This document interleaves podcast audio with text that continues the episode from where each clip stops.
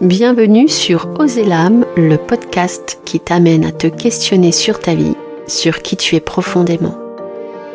J'espère par nos partages te réveiller et te révéler pour oser être et oser la vie. Mon nom est Betty Tutrice. Je suis passionnée par l'être humain, la psychologie, la spiritualité et l'enseignement. J'ai appris et j'apprends encore à écouter mon cœur et à faire vibrer mon âme. Formatrice à l'IFPIA, j'enseigne la psychogénéalogie évolutive et la psychoénergétique. Je suis également autrice du livre La médiumnité spirituelle. J'espère te donner des clés qui te permettront d'ouvrir ton cœur pour laisser chanter ton âme. Chaque épisode est une invitation à l'introspection pour exprimer plus librement toutes les parts de ton être.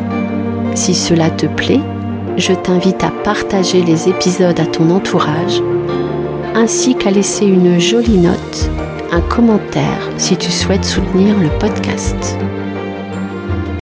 Alors j'avais envie de te parler aujourd'hui de co-création. De co-création et de mise en action. Alors lors du précédent podcast, je te disais que tes parents t'ont fait naître, mais que c'est la vie qui les a traversés qui t'a désiré. Ce vivant fait ou fait que tu t'es incarné, rempli et agi par lui. Alors, Jung appelle euh, ce vivant le soi. Si tu ne connais pas Carl Gustav Jung, sache qu'il était à une époque le dauphin de Freud.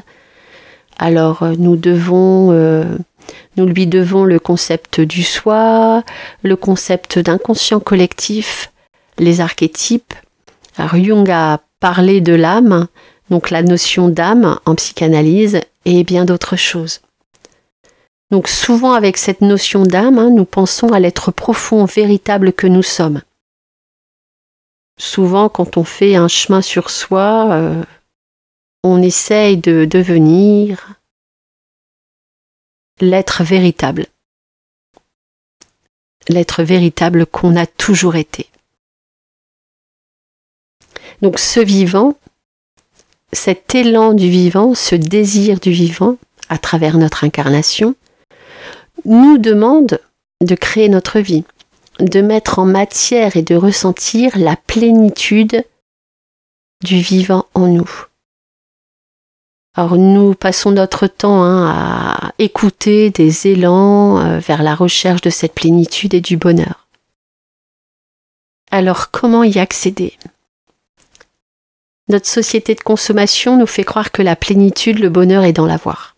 Lorsque nous voulons avoir quelque chose, nous faisons ce que nous pouvons pour l'obtenir, et ensuite, nous nous sentons bien.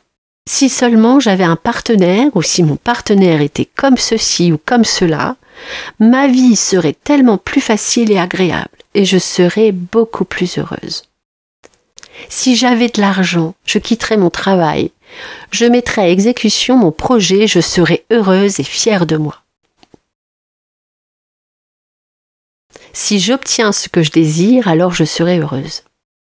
Si le monde change pour moi, alors j'irai bien. Dans, cette notion d'avoir, hein, je pourrais même dire, si je possède le monde, alors le bonheur est à moi. Et on le voit bien dans notre société, on a des grands personnages comme ça qui passent leur temps à vouloir posséder le monde, posséder l'autre, posséder euh, les grandes richesses, donc dans l'avoir ici, hein, l'apparence passe avant le confort ou le besoin. Avoir beaucoup de biens et d'argent constitue le plus grand critère de réussite.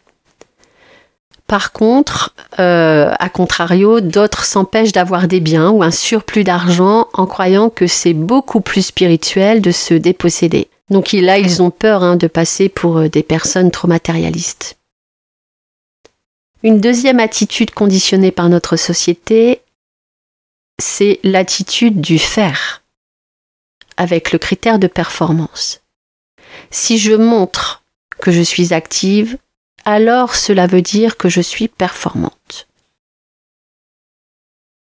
c'est une autre façon de posséder la maîtrise, de posséder l'être, mais dans le sens euh, maîtriser l'image que j'ai de moi et que je renvoie de moi-même.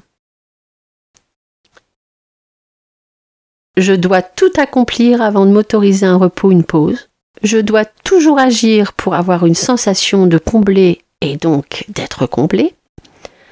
J'ai de la difficulté à dire non lorsqu'on me demande de faire quelque chose. Ou alors, à contrario, je ne fais rien pour ne pas prendre le risque de renvoyer une mauvaise image de moi.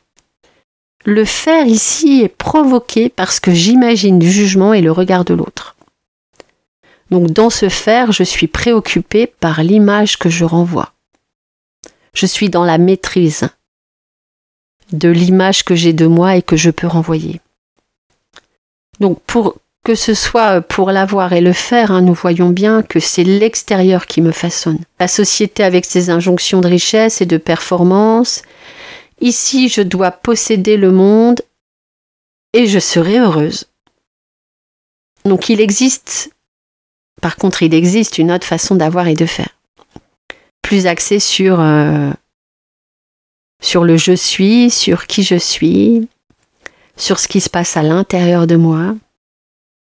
Donc pour cela, j'ai envie d'évoquer deux notions qui me semblent importantes. La co-création et la congruence. Alors, pourquoi je te parle de créer de co-créer? L'étymologie de créer en latin, c'est creare, qui signifie engendrer, mettre au monde. Si je me mets sur le plan de l'âme, et non plus sur le plan de la société et de mon ego, alors mettre au monde signifie que je matérialise une partie de mon être. Je m'incarne et je me proclame au monde, mais en fait, c'est de moi-même que j'accouche. Et à chaque mise au monde, j'incarne mon âme. Pour cela, je dois d'abord me laisser inspirer. Alors, inspirer est un mot que nous utilisons pour dire euh, l'esprit agit en nous, L'étymologie euh, d'inspirer, c'est in spiritus. Se connecter à l'esprit. Donc se connecter à l'inspiration, c'est se relier à notre pouvoir de création et plus précisément à notre co-création. Alors à ton avis, nous créons avec qui ou avec quoi? Ici, c'est créer avec notre âme, avec le soi, avec les mondes visibles et invisibles. Pour créer, il faut désirer et porter son désir d'être. Alors, c'est ici qu'intervient le pouvoir de l'intention. J'émets une pensée, ou je fais une prière, et l'univers répond à ma pensée, à ma prière en concrétisant.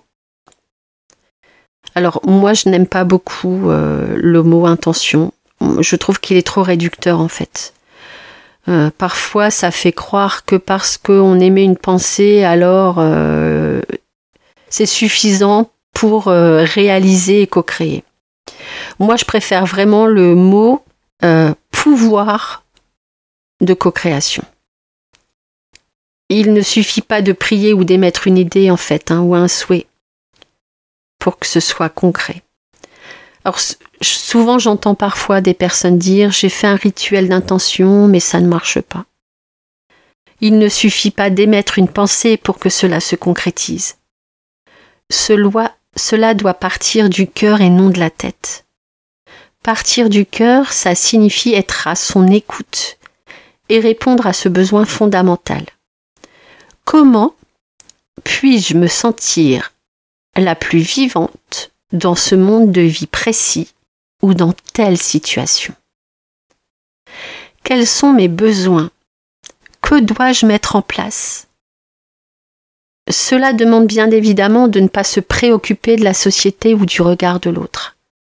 C'est pas facile hein, de faire ça.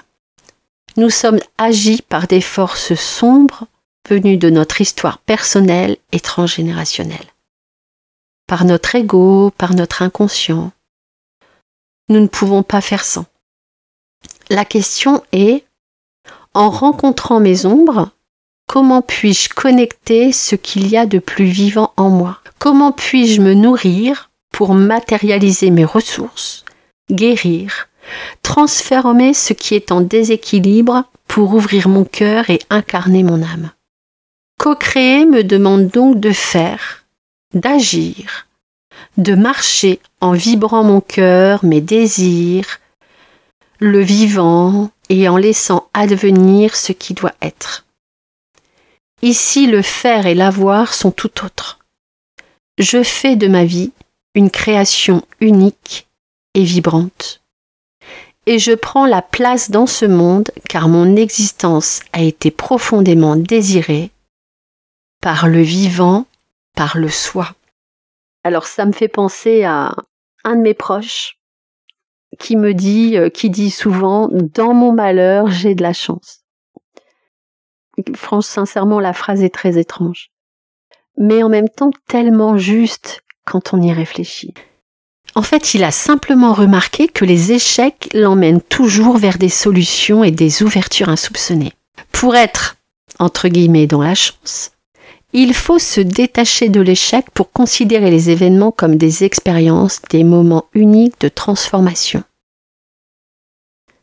Comment faire de ces expériences des moments uniques de transformation et même peut-être un chemin d'initiation Alors moi, il y a une phrase que j'aime beaucoup, hein, une phrase euh, amérindienne, qui est marcher sa parole.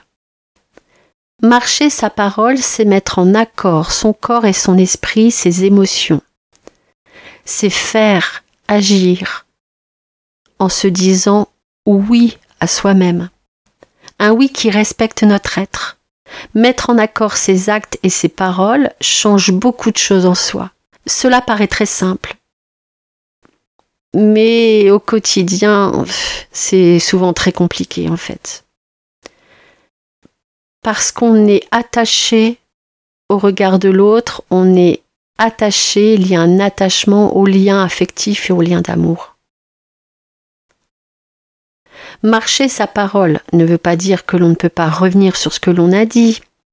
L'important est de pouvoir expliquer clairement pourquoi, sans laisser traîner de doutes ou des attentes euh, dans la tête des autres personnes, ou de laisser entendre des promesses qu'on ne pourra pas tenir.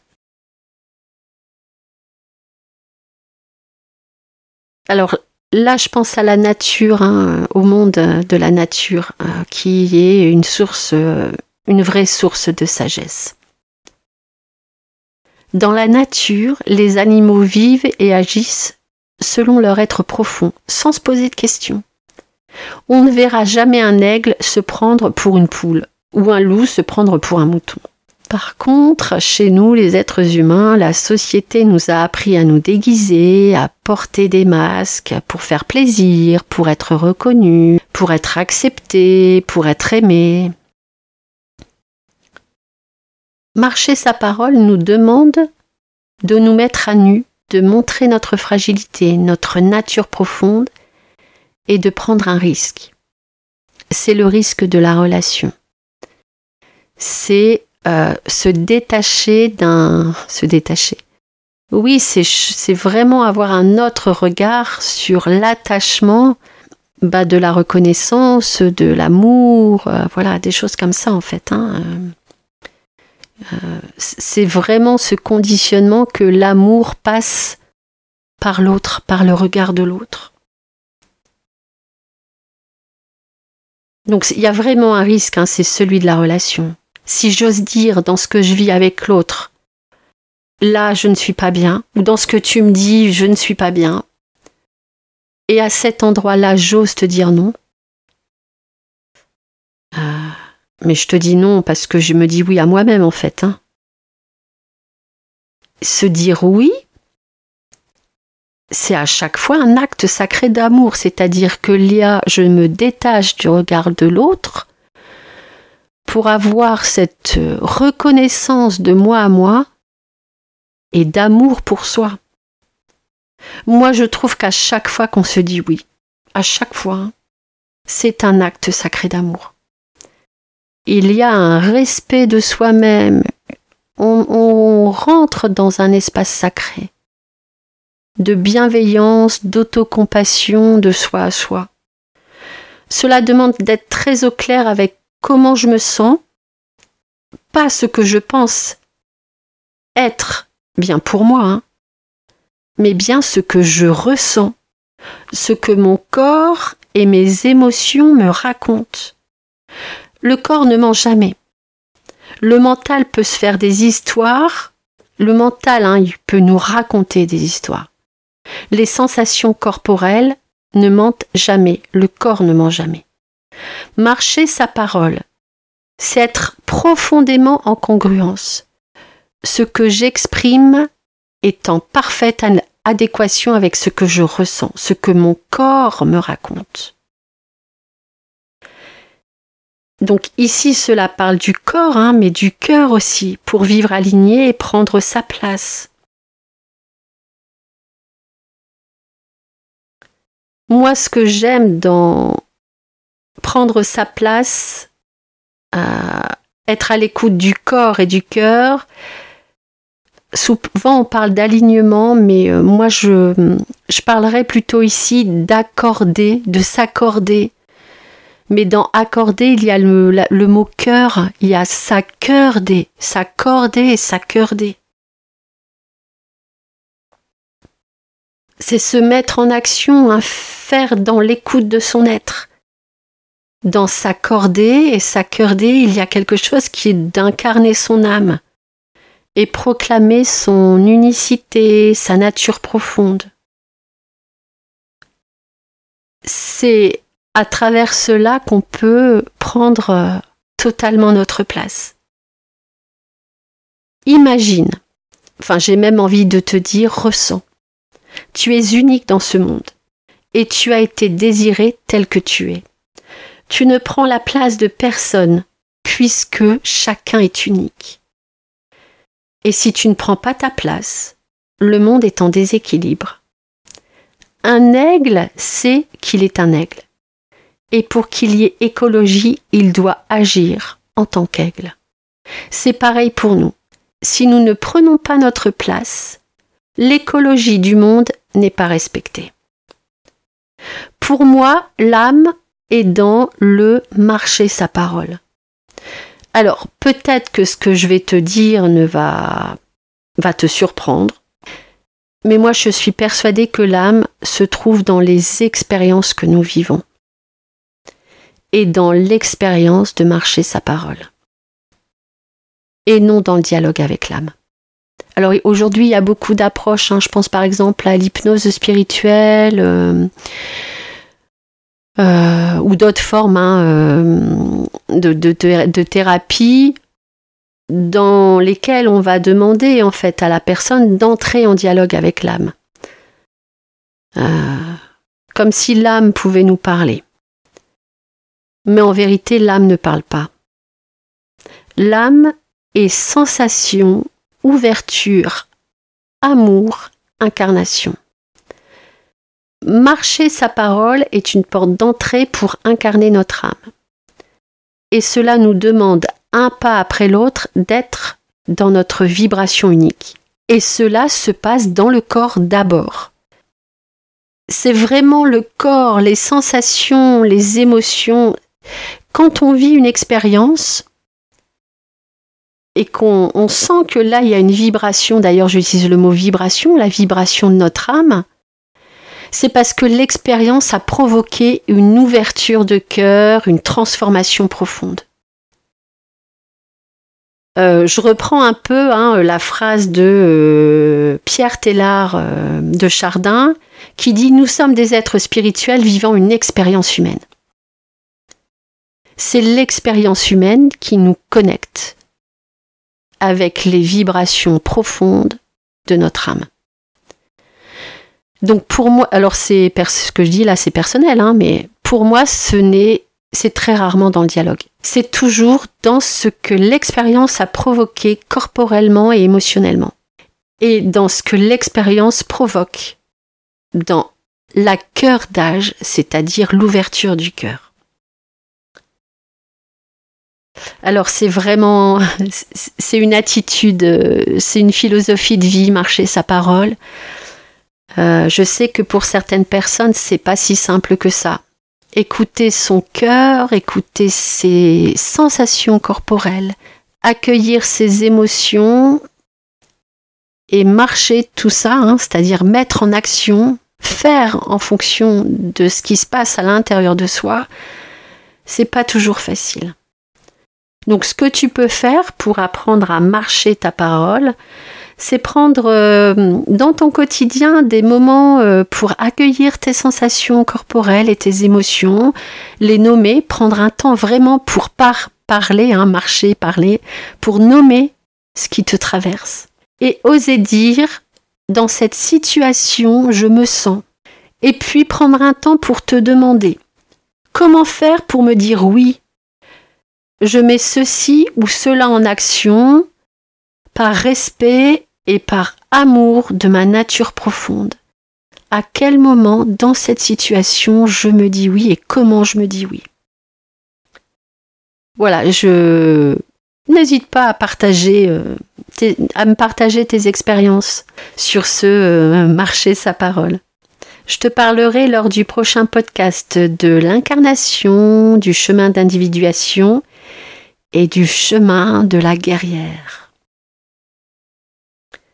Eh bien, merci d'avoir passé ces quelques minutes avec moi. J'espère que cet épisode t'aura plu. Abonne-toi au podcast si tu souhaites me suivre, t'inscrire à la newsletter et me suivre sur les réseaux sociaux. Marche ta parole et ose ton âme.